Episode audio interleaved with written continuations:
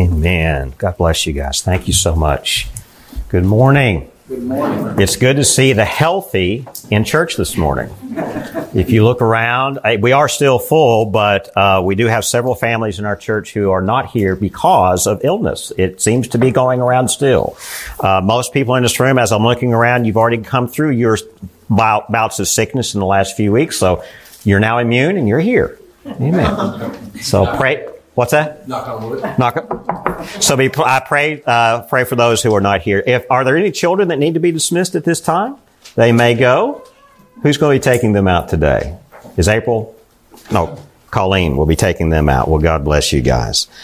Echoing or just encouraging you, please look around and see who is not here today. The Leggetts are not here. We just found out they're sick at home.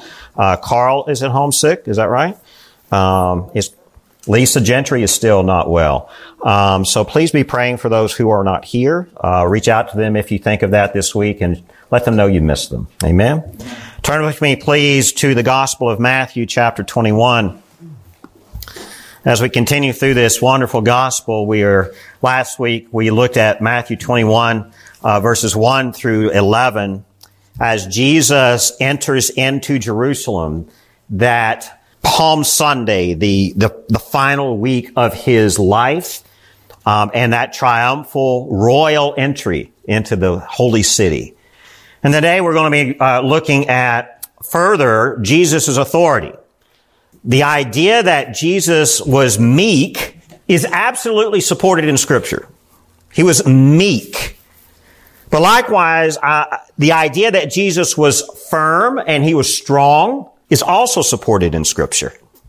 And the passage we're going to be reading today, we're going to see an example of that strength and the authority that Christ possessed. These final chapters of Matthew, from chapter 21 all the way to the end of chapter 28, really Matthew now shifts his tone to really encourage the reader in Jesus' authority.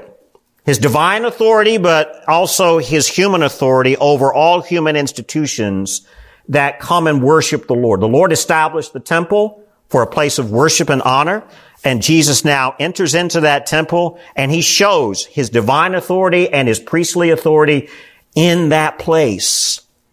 I mean, the 21st chapter of Matthew, it began with, again, Jesus' triumphal entry. Entered the city. And the takeaway, again, from last week, from Matthew 21, actually verse 10, is that his arrival, it stirred the crowds. When he arrived in the city, he stirred the crowds outside of the city. But then those citizens within the walls of the city of Jerusalem were shocked. Who is this? They asked. I want us to begin, as we look at Matthew 21, 12, and 13, to understand that Jesus did not arrive quietly here in Jerusalem. I mean, he was intentionally public in all that he did this last week of his life. The final chapters of Matthew's gospel are going to clearly show his authority. And as we look here, and when you look back in verse 10, when Jesus' authority arrives, there's going to be a stark difference between those who react to him. Those who are indifferent, like the citizens of Jerusalem, when they are indifferent to God, their apathy will be clear. But contrast that with the praise of the crowds outside of the city gates as they sang praises and Hosanna to the highest. What we're going to see here, this exercise of authority here, Jesus, his authority is shown as he overturns tables and he purges the temple of corruption. And this is only the first of many scenes in this final week in Jerusalem. And this exercise of authority that Jesus has will have eternal ramifications and will fulfill prophecies of the Old Testament, further revealing who Jesus was. So if you're able to stand, will you stand with me as we read Matthew 21? And I want to read verses 10 through 14, but I want to focus our time today on verses 12 and 13. Matthew 21, beginning in verse 10. And when he entered Jerusalem, the whole city was stirred up, saying, "Who is this?" And the crowd said, "This is the prophet Jesus from Nazareth of Galilee." Verse 12. And Jesus entered the temple and drove out all who sold and bought in the temple. And he overturned the tables of the money changers and the seats of those who sold pigeons. He said to them, it is written, my house shall be called a house of prayer, but you make it a den of robbers or a den of thieves. Verse 14. And the blind man and the lame came to him in the temple, and he healed them. But when the chief priests and the scribes saw the wonderful things that he did and the children crying out in the temple, Hosanna to the Son of David, they were indignant. And they said to him, do you hear what these are saying? And Jesus said to them, yes, have you never read, out of the mouths of infants and nursing babes you have prepared praise? And leaving them, he went out of the city to Bethany and lodged there. Let's pray. Father God, we thank you, Lord, for your word.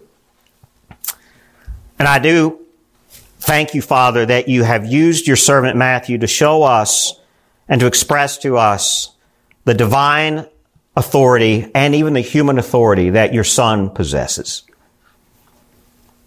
Lord, this scene is one of violence, but it is one of great authority and purpose.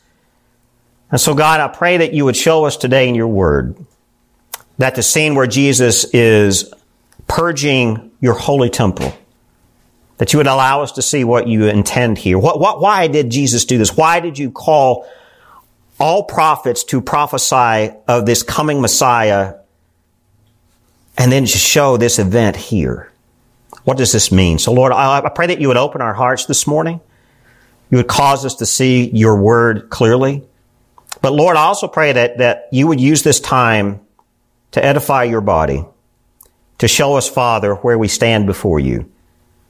Do we have clutter in our hearts and our lives? Are there things that Jesus will purge in order to set up inside us? We are your temple, Father. And so I pray that you would cause this time in your word to resonate in our minds and our hearts. Speak to us now, we pray. In Jesus' name, amen. Please have a seat. I've always found this scene of Jesus in the temple troubling, honestly. I've always found it a bit troubling. Why did Jesus react with such aggression and violence in the house of God? I mean, the answer is obvious when Jesus cites the prophet Jeremiah here in verse 13. But let's think about this. The answer to why Jesus does this is obvious. When he says in verse 13, it is written, my house shall be called a house of prayer, but you make it a den of thieves or a den of robbers. I mean, in John's gospel, now we have to remember, this scene is found in all four gospels, but John's gospel account has Jesus not citing Jeremiah and Isaiah, but also the Psalm of David, wherein Jesus says, zeal for your house will consume me. I mean, that tells us why Jesus was doing this. He had zeal for his Father's house. And when he sees that this house of prayer had been turned into a den of thieves, he had to, with all authority, purge what was there. I mean, John's account of this scene tells us that Jesus made a whip of cords. We don't see this in Matthew's account, but John's account says that Jesus made a whip of cords by which he drove out all the sheep and the oxen and all of them who corrupted the house of God. That's in John chapter 2, verse 15. Now, one might argue that Jesus' humanity was on display here. If you and I were violent as Jesus was violent, we would be seen as failing somehow, because we let our temper get the best of us sometimes. But that's not what Jesus is doing here. I don't think Jesus' temper was out of control. I mean, when we lose control, it is clearly the opposite of one of the fruits of the Spirit in Galatians 5, right? One of the fruits of the Spirit of Galatians 5 is self-control. Jesus was in full control of this time. I don't think he lost his temper in a sinful way here at all. He was clearly showing his authority of who he was. He had the right to purge the temple. But look here at verse 12. Matthew 21, verse 12. And Jesus, this is following his arrival in Jerusalem on that Sabbath, or that Sunday, that first day of the week, the Palm Sunday.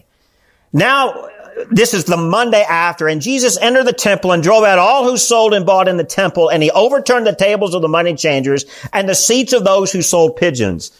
He had purpose. First act as he arrived in Jerusalem was to purge the house of God of all the corruption that was there. Matthew's account merely tells us that Jesus entered the temple and drove out all who sold and bought the temple. There's not much else. There's not much more detail here. It's very simple. He merely says that Jesus entered the temple and he just drove out all who sold and bought in the temple. I mean, certainly Jesus had entered Jerusalem before, though. This was not the first time he had been there.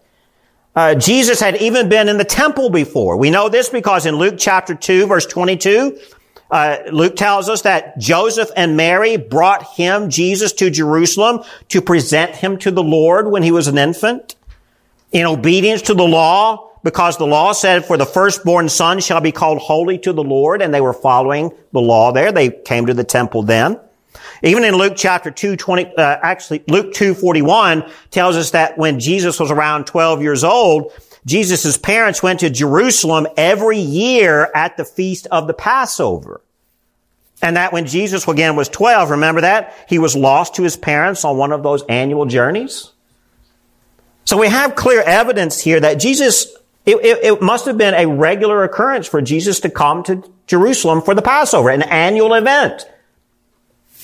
So it would not have been a stretch to conclude that when Jesus entered Jerusalem this time in Matthew 21 on that beast of burden, he was accustomed to visiting the city and the temple. This was not the first time he had been there. And all four Gospels, again, speak of the cleansing of the temple of all the commercial corruption that was there. And John's Gospel records the temple purging event in chapter 2, following the first miracle of the Cana wedding. Now, if we read this in a chronological manner, one might conclude that Jesus cleansed the temple in the beginning of his ministry, right after the wedding miracle in Cana, at the beginning of his ministry, and then twice, the second time again at the end of his ministry. There's actually two schools of thought here on this issue. There's two schools of thought. Some argue that Jesus purged the temple at least twice. Once at the beginning of his ministry and again at the end. Some argue that Jesus only cleansed the temple once here at the end of his ministry. There's two schools of thought here. One argument states that because John's gospel records the event following the first miracle in Cana, then Jesus must have cleansed the temple as one of his first acts of ministry. But then one cannot ignore the records of the three synoptic gospels, right? Matthew, Mark, and Luke are different. That Jesus cleansed the temple upon his arrival during his final Passion Week. So the conclusion in one argument is that Jesus must have cleansed the temple at least twice in his ministry.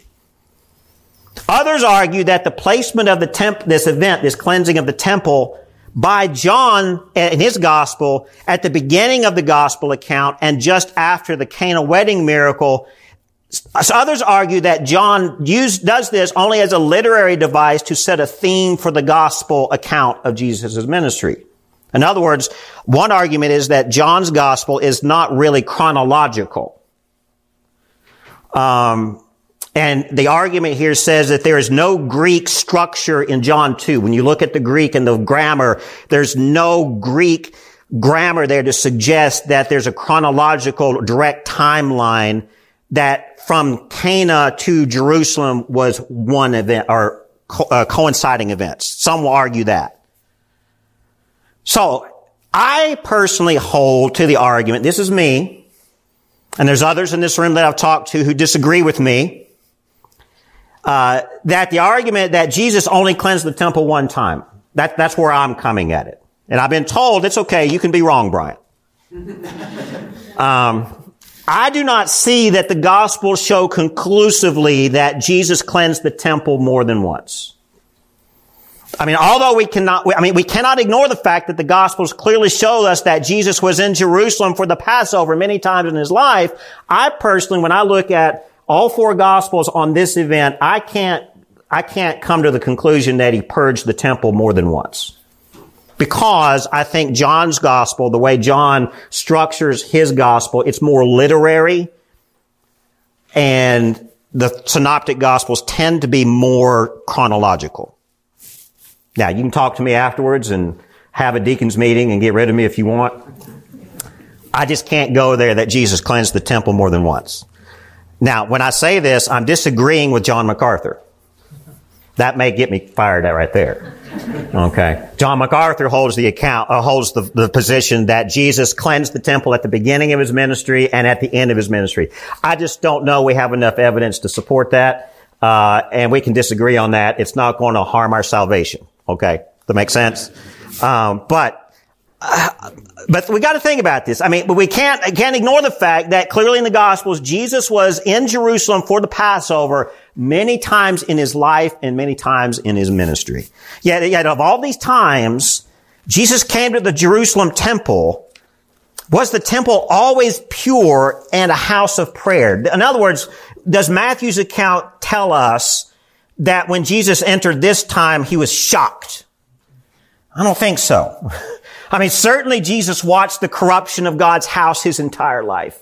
And I'm certain that Jesus was there at the beginning of all creation. Jesus watched all of human history and watched the corruption of his house throughout all those centuries and generations.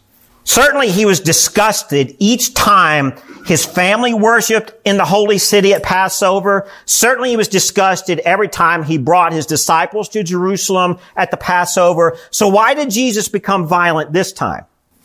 I mean, I'm confident in the reading of God's word that Jesus had purpose here in arriving in Jerusalem in the manner he did on this occasion for the purpose of fulfilling the Old Testament prophets. I mean, his mission to purge the hearts of men from the guilt of their sin was coming to a climax here.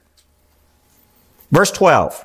When Jesus entered the temple, he saw that God's house had become a house of commerce. It says there in verse 12, he saw all who sold and bought in the temple.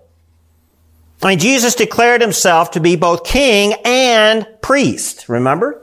Who had the right to preside over the temple and the worship of God. Not only was Jesus openly proclaiming his royalty when he arrived in Jerusalem, when he arrived at the gates of Jerusalem, as he came on that donkey that previous day, he was proclaiming his royalty. Now, Jesus openly declares himself the rightful high priest who has the right to oversee the conduct of the temple. You see what he's doing here? He's got purpose here. By driving out all who sold and bought, Jesus is clearly publicly proclaiming his authority to do so. He's got the right.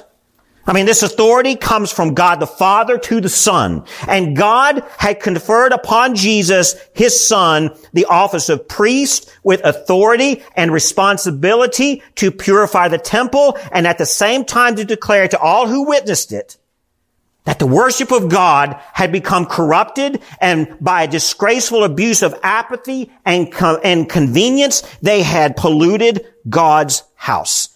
What was here? Apathy is here, convenience is here, commerce is here, and they had corrupted the holiness of the Lord's temple. I mean, we must ask why the level of commerce was present here. I mean, the answer fell squarely upon really sinful convenience of men. That's why the market was there. That's why the temple had become so corrupted with commerce. I mean, the custom of keeping a market, I mean, it relieved travelers to Jerusalem of the burden of locating sacrifices. Imagine this. Having to drag a goat or a sheep all the way to Jerusalem merely for the purpose of a sacrifice. Or if you were extremely poor, where were you going to find a pair of doves or pigeons to present to the priest for sacrificial atonement? I would think it easier to handle a lamb or a goat along the road than it would be to trap a couple of birds when you get to the city. That'd be difficult, wouldn't it? Imagine as well, I mean, this was a time of the Passover. You had a lot of pilgrims showing up here. Imagine traveling from a place where your home currency would not be accepted at the temple. Let's say that you came into Sovereign Grace Baptist Church this morning and you didn't have the right American currency to give an offering to the Lord. Do we now set up an exchange booth back here in the back and do an exchange of currency here so that you can give to the Lord? But that was the idea here in the temple. I mean, wouldn't the convenience of a monetary exchange booth benefit the operation of the temple coffers? Of course. Maybe some of you want to start giving Bitcoin to the church. I don't know. Please don't.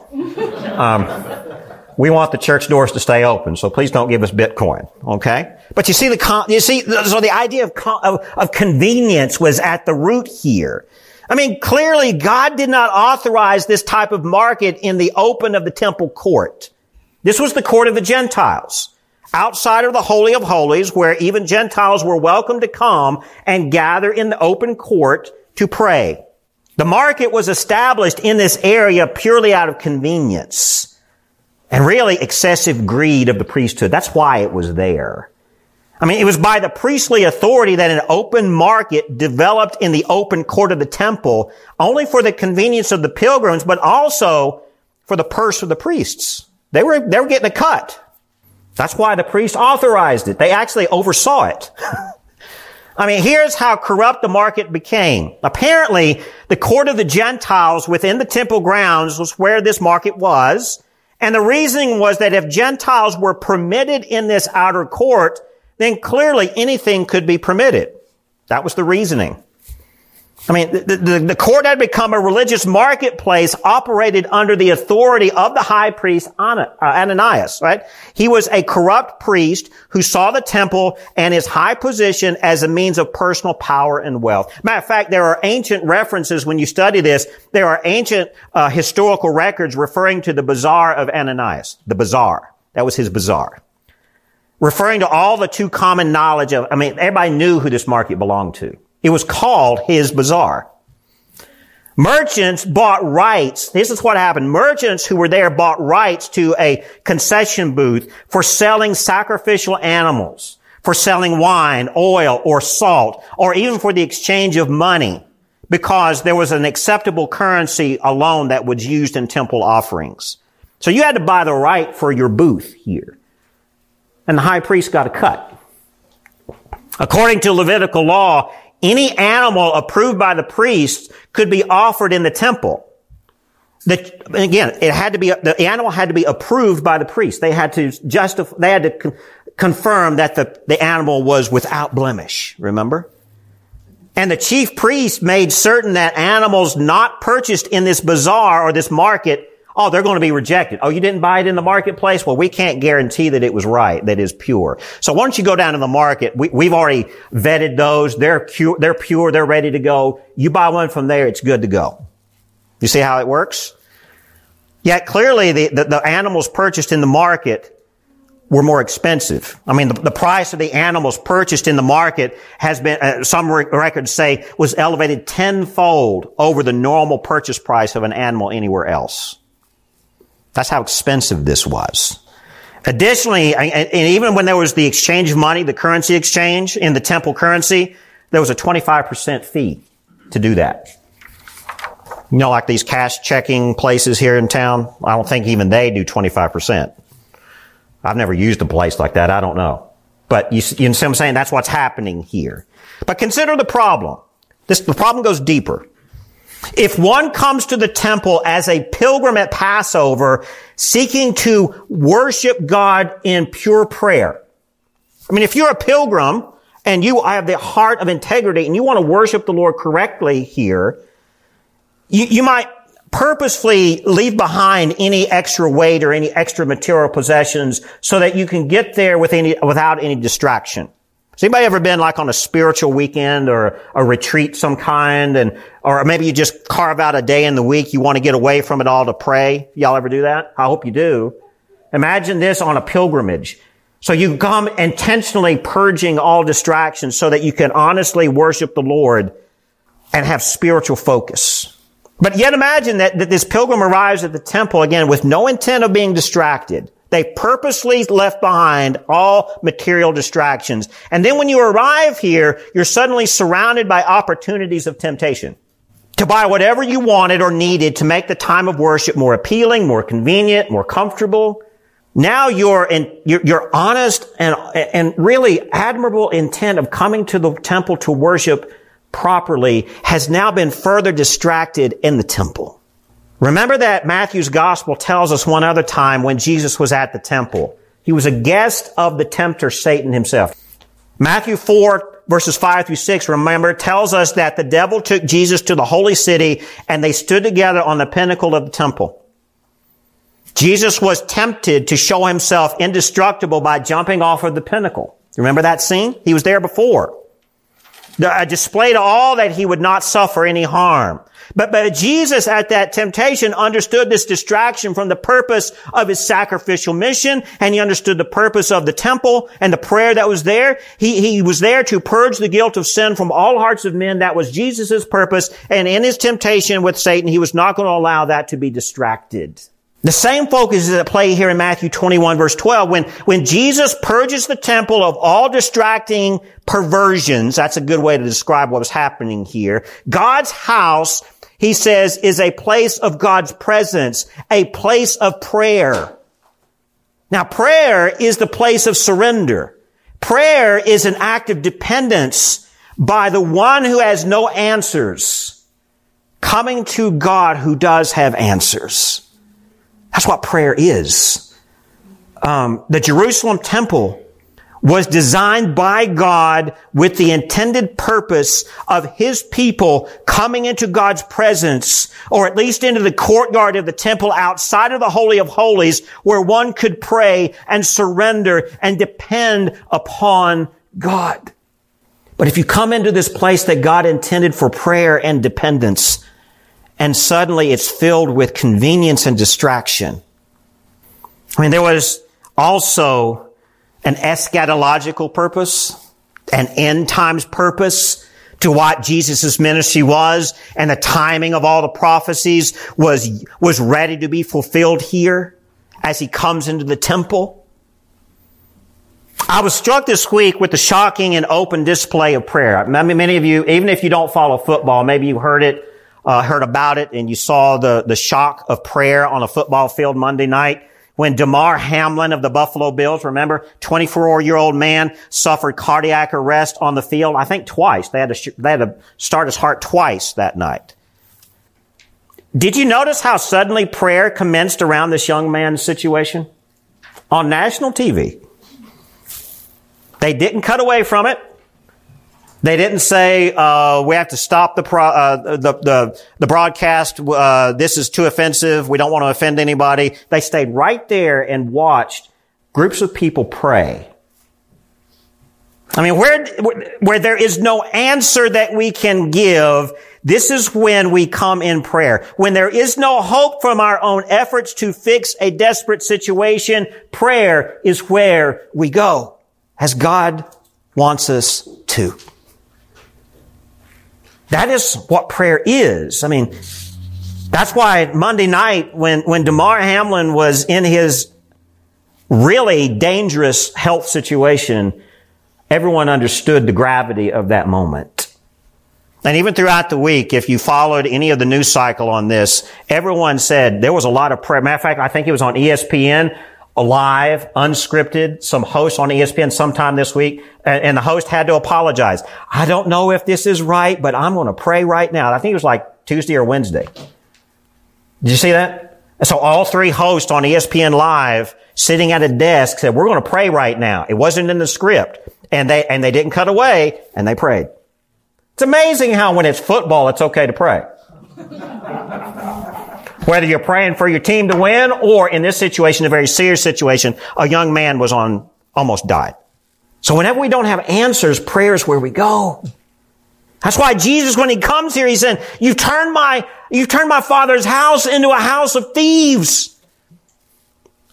My Father built this for you. And look what you've done to it. And Jesus shows up with a purpose.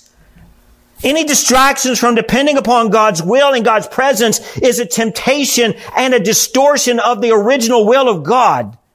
And Jesus mentions no words here, and he does not hesitate to remove all the distractions from the temple of God in the holy city. That he didn't hesitate. He goes through and does it.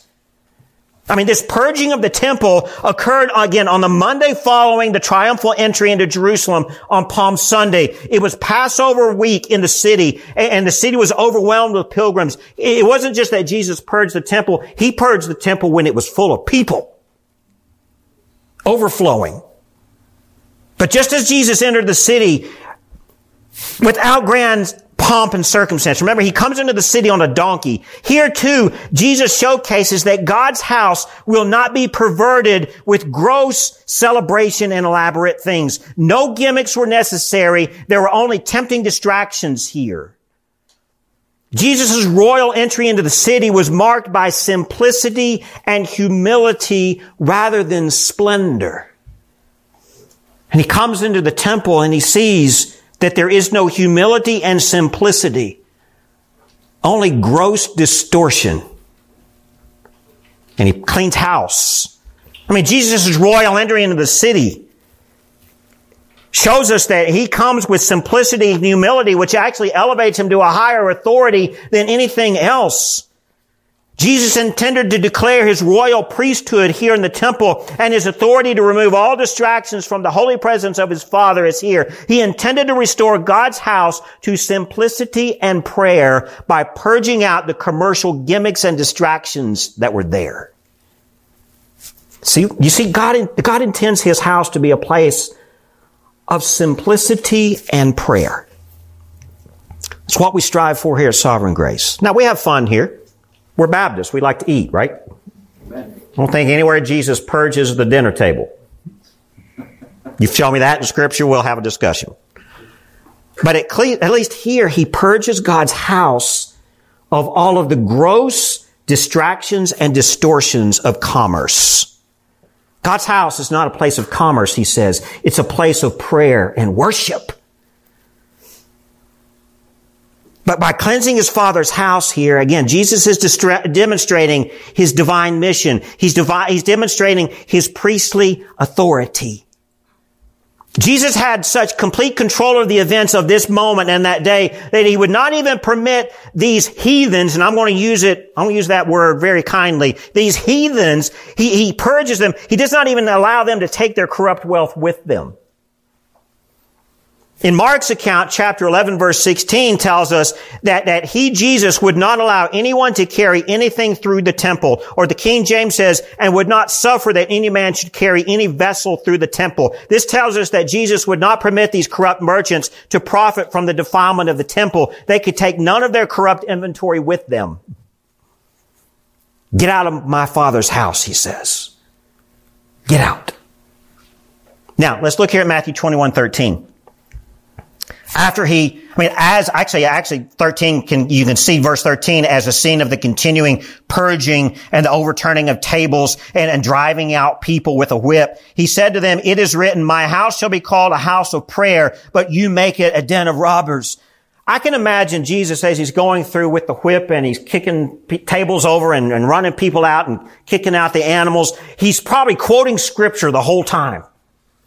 He's quoting the Old Testament prophets every step of the way. I don't know how long it took him to do this, but I'd say every breath that came out of Jesus' mouth was like this in verse 13. That's why Matthew shows it. He's citing the Old Testament prophets. He said to them, it is written, my house shall be called a house of prayer, but you make it a den of robbers and thieves. Matthew, again, he shares the prophetic connection to these events of Jesus' ministry. Remember, we've seen that pattern in Matthew's gospel. He's connecting the ministry and the life of Jesus to the Old Testament prophets all throughout his gospel. No different here.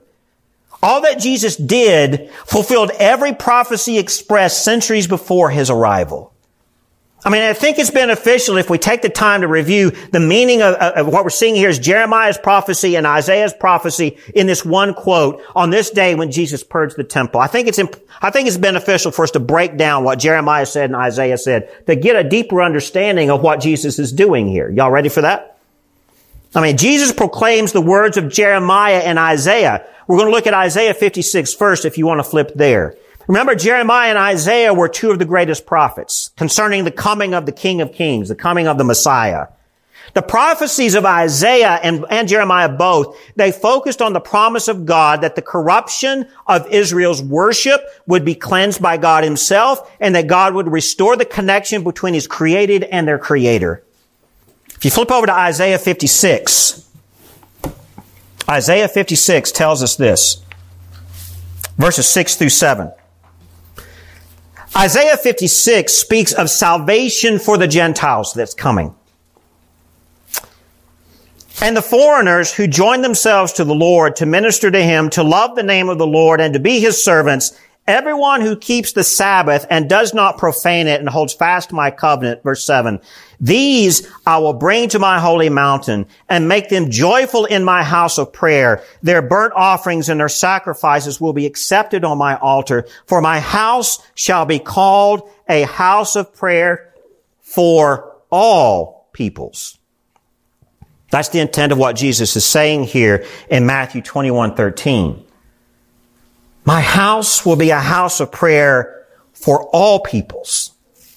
But notice those who are accepted in this house of prayer. It is those who come with a purified intent and heart. It says, and the foreigners who join themselves to the Lord and to be his servants, everyone who keeps the Sabbath and does not profane it and holds fast my covenant, those will be the ones that the Lord accepts he will accept their worship. Because they come with a purified intent. They keep the Sabbath. They do not profane it. They do not distort it. And God says, you are coming to my presence with honorable intent. I will honor your worship by coming to you. That's what Isaiah says. And that's what Jesus is citing here when he says, I will bring to my holy mountain and make them joyful in my house of prayer. He wants his house of prayer to be joyful, and the burnt offerings and the sacrifices people bring will be acceptable, for my house shall be called a house of prayer for all people. If God's house is not a house of prayer, whatever is brought, God makes it very clear in Isaiah 56, it will not be acceptable. How does this cause you to think about this day of worship, folks? What Isaiah prophesied agreed with the circumstances of Jesus when he arrived at the temple. Isaiah 7 predicted the calling of the Gentiles to God's house, and they would be welcomed. Isaiah promised that God would grant not only that the people would recover its original splendor, that the temple would be restored back to its glorious splendor of worship after the Babylonian exile. That's the context of Isaiah 56, is that when you come back out of exile, God will restore the glory of his temple and the worship of his people, but all nations would flow to it after this. I mean, God intended for his temple to be a focus for the eyes of all his worshipers. Now, those who come to worship at God's house should have a focus on God. And how wicked it was to profane it, to distort it, to pollute it by turning it into a marketplace of distraction. I mean, prayer is intended as worship. That's what's happening here in the temple. Yes, you come to pray, but that prayer is intended as worship. That place of prayer was the highest form of worship. When Jesus says, but you have made it a den of robbers and thieves in Matthew 21:12, and 13.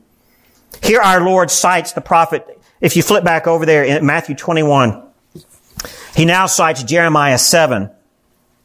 He said to them, it is written, my house shall be called a house of prayer, but you make it a den of robbers. That den of robbers is referring actually to Jeremiah 7:11. But we're going to read a little bit more than that, okay? If you flip over to Jeremiah 7. Again, Jesus cites the prophet Jeremiah as well as he cited Isaiah. Remember, Jeremiah stood at the gates of the Lord's house when he cited this in Jeremiah 7. He was standing at the gates of the Lord's house when he says this. Imagine what Jesus is now echoing. Verse 2 of Jeremiah 7, stand at the gate of the Lord's house and proclaim there this word and say, and if you drop down to verse 11 of Jeremiah 7, has this house which is called by my name become a den of robbers in your eyes? Behold, I myself have seen it, declares the Lord. There is nothing that the Lord does not see, even the corruption, especially the corruption of his house of prayer. And so that's what Jeremiah 7 is saying. You think that you're doing your own thing that pleases me, but I see your corruption. You cannot hide from it. Then in Jeremiah 7, dropping down to verse 14 and 15, therefore, I will do to the house that is called by my name, in which you trust, and to the place that I gave to you and to your fathers, as I did in Shiloh. And I will cast you out of my sight, as I cast out all your kinsmen, all the offspring of Ephraim. So Jeremiah 7, clearly, it's talking about, God is saying, I'm going to purge my house of all of the corrupt nations who are there and all of those who have invaded and taken you off into exile. I'm going to purge out their polluted hearts. But Jesus is citing this in context with what he's doing as fulfillment of that. Jesus says, I am purging the hearts of corrupt men here so that my house of prayer will be what God intended. Jesus had authority to do this. You see, it's common that hypocrites will change the truth of God into a lie. That's the very root of corruption and distortion of sin. We take the truth of God and we distort it. And we justify our sin. That's what happened here in the temple court with the marketplace. They took God's law, they took the truth of God, and justified that setting up a commerce center in the middle of the temple. Oh, we can do this. If the Gentiles can come in, this is the court of the Gentiles, what else can come in? That was the beginning of the slippery slope. And Jesus purges it. But he does so. The reason Matthew shares this with us in Matthew 21, again, is to show us Jesus' authority of fulfilling all of the Old Testament prophecies about him as well. The prophet Jeremiah proclaimed that God was not bound to the temple, nor was God tied to the ceremonies. The corrupted residents of God's temple in Jerusalem, in Jeremiah's day, had boasted falsely of the name of the temple, placing their trust in the grandeur of the temple and the sources of its riches.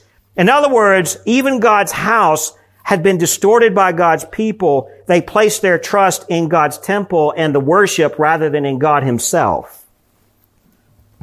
By doing so, they turned God's house into a den of thieves. Thieves, think about this. Thieves sin greatest while they're in their dens. What happens in their dens? That's where they plot their exploits and their crimes. And that's also where they hoard their plunder. Superheroes have their superhero cave or something. Thieves have their den. And that's where they plan and plot, and that's where they hoard all of their plunder. So this is the source or the place of their greatest sin. They trust that when they're in their den, they'll escape judgment. And they put their trust in their little sanctuary of crime. So much so that they think they're deceiving God. The den here is the home of all corruption. That's why when Jesus says you have made my house or made my Father's house a den of robbers, you have made this place a center of corruption and sin, thinking that you're safe, but you're not. By purging the temple of corruption, I think Jesus, he took away whatever was at odds with the reverence and the majesty of God's temple. And I think, therefore, of God's right worship that is due him. He purged all those things that took the right form of worship away from God. He purged it so that the right form of worship would commence again. That was part of Jesus' ministry and his calling. That's why, that's the very center of his life. Now, how do we conclude this? How do we take this home? How many of us have hearts that are truly dens where thieves hold up? It's where we hold our deepest sins and our secrets, hoping that God won't see it. How many of us have that? Do we have a den within our hearts, a den of thieves within us? How many of us do not approach the worship of God with reverence and with right honor? Let's just be honest. You don't have to raise your hand, but ask yourself this question. How many of you on Sunday mornings coming to worship are in such a mad rush that once you get here, you're in such a tizzy of a state that you really are not in the mindset of worship? How many of us are distracted in God's house or even coming to God's house What are you doing preparing your hearts as you come to worship and pray in God's house? What are you doing to prepare your hearts to be purified and focused on the right thing, God himself and his son, Jesus Christ? Are you preparing for that? Are you teaching your children how to prepare for that? Can I just be a pastor for a minute, parents? Parents, turn off the iPads and the Game Boys and the commercial secular stuff for your kids, especially before you come to worship. Turn it off. It bothers me to no end that family vans are now a place where children can be mesmerized and zombied into watching a little tiny screen right here, and they're not even focused on reality. What's that doing to their hearts and their souls? Are we teaching them to come to the house of the Lord properly? I mean, this text is the basis of how the church needs to conduct its worship, I think. I mean, Christ alone, his will, and he purges the hearts of his faithful from all distraction and all disrespect. I mean, likewise, we as church should also purge from the function of his church of any forms of worldly distraction that pulls the attention away from our Father God. I mean, I think here at Sovereign Grace, that is purposefully in our structure. We intentionally guard this house of worship away from all commercial distraction. We try our best to do that. We would rather people who come here to worship with this community of believers to come with the pure intent, or at least see the pure intent when they get here. This does not mean that we're always perfect. But at least Jesus has shown us here in this text what is not perfect. And this is why we purposely, and we're cautious here, of any commercialization of this house and of our worship. We don't want to commercialize it. This is why when we conduct evangelism, we do so with the Word of God rather than commercialized temptations. Whenever we speak about God's Word and we do Bible studies, we want it to be the Word of God, not some commercialized temptation.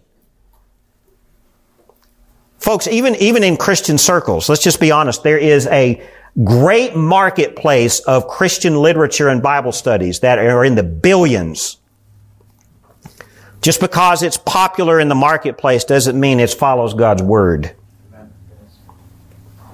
How many churches, mega churches, I think, are guilty of this? And we can all blame mega churches because Sovereign Grace is not a mega church, right? I mean, how many megachurches place their hope in the extravagance of an event rather than the holiness of the Savior? I mean, we joke around here from the very beginning. We've always joked around here that we're going to pull the smoke and fog machines out for worship and have a concert. But we joke because we know we'll never do that. I mean, it seems that if Jesus rightly purged God's temple with force, I mean, this was serious. He does this with force, and he does it with high priestly authority. I think we should pay close attention here. We should not take this lightly. What might we be tempted to replace our Lord with in the worship in his Father's house? What might we replace Christ with here? I mean, let us all take from this text the right understanding of Jesus' authority. He will purge his house of all corruption. He will. I mean, this means that he will purge all corrupted people, too. That's what he did here. And then he will purge all corrupted plans. He will purge all corrupted ideas. And then he will purge all secular forms that are meant to attract warm bodies for the sake of warm bodies in the house, for the sake of our self-serving pride. Jesus will purge that. I mean, let's take from this text the truth that Jesus was granted, and he still has the authority to purge all sin and corruption from his church, beginning with the hearts of his people. And then it plays out in the function and the worship of his church. Let us be humble and stand in awe as he does this in us. He starts with us. We must stand in awe and reverence as Jesus will purge from his people that he loves all corrupted distractions that steer us away from him. I mean, I wish to close. Let's close with this. I want to close with the words of David in Psalm 69. Can you flip over there? Psalm 69. The reason I do this is because John's gospel attributes these words to what Jesus declared as he purged the temple of corruption. Psalm 69. I will close with this. There will be nothing more. Beginning of verse 5. This is a prayer of David to the Lord. O God, you know my folly. The wrongs I have done are not hidden from you. Let not those who hope in you be put to shame through me, O Lord God of hosts. Let not those who seek you be brought to dishonor through me. So there, in verses 5 and 6, David is praying, Dear Lord, don't let me be the distraction that steers people away from you. You seeing that? How many of us have been guilty of being the distractor? Then in verse 7, For it is for your sake that I have borne reproach, that dishonor has covered my face. I have become a stranger to my brothers, an alien to my mother's sons. Verse 9, For zeal for your house has consumed me. Psalm 69:9 is what Jesus cites in John chapter 2. For zeal for your house has consumed me, and the reproaches of those who reproach you have fallen on me. Jesus took seriously his ministry and his calling, and he took upon himself the approach of these people in the temple who had corrupted God's house. He took that corrupted sin from them upon himself, and with his authority he purges it from God's house. That's the gospel, folks. Does Jesus not take upon himself our corruption and leads us to holy reverence and worship to the Father? That's what he's doing here in the temple, guys. May the zeal of our Lord's house and for his gospel be our zeal. If we close with nothing else, take that away. Amen? Come on forward. Let's pray. Father God, we thank you for your word. Lord, this scene and this true event where Jesus, your Son, purges your house of prayer and of worship. Lord, he shows us the seriousness of your holiness and of our place as your people. Dear God, we have failed you in many ways, many that we recognize and many that we are blind to, in ways that we come to your presence and give you the right worship that you deserve. And so, God, I do pray, and we echo the words of your servant David in Psalm 69, Lord, if we have been the distraction for anyone in their worship, if we have been the distraction for anyone coming to your throne of grace, Lord, forgive us and purge all that is distracting from us. And Lord, please bring those to your presence despite us. Lord, we thank you for showing us the importance and the severity of the right worship that you are rightly due. I pray, God, that you would remind us to have the zeal for your house and the zeal for your gospel that we should rightly have. Lord, we live in a time that is very much like the Roman period that Jesus lived in, where distractions of commerce and glamour are all around us, and it has infected your house. It has infected your people. And we make excuses for bringing in the secular commercialization of the world into your house. And God, you don't want it. And so, dear God, I do pray that you would forgive us when we failed you in this. But I do pray, Lord, you would teach us in this too. We need you to give us that heart of worship, that zeal for worship, and that zeal for your holiness. Stir us, Father, we pray. In Jesus' name, amen.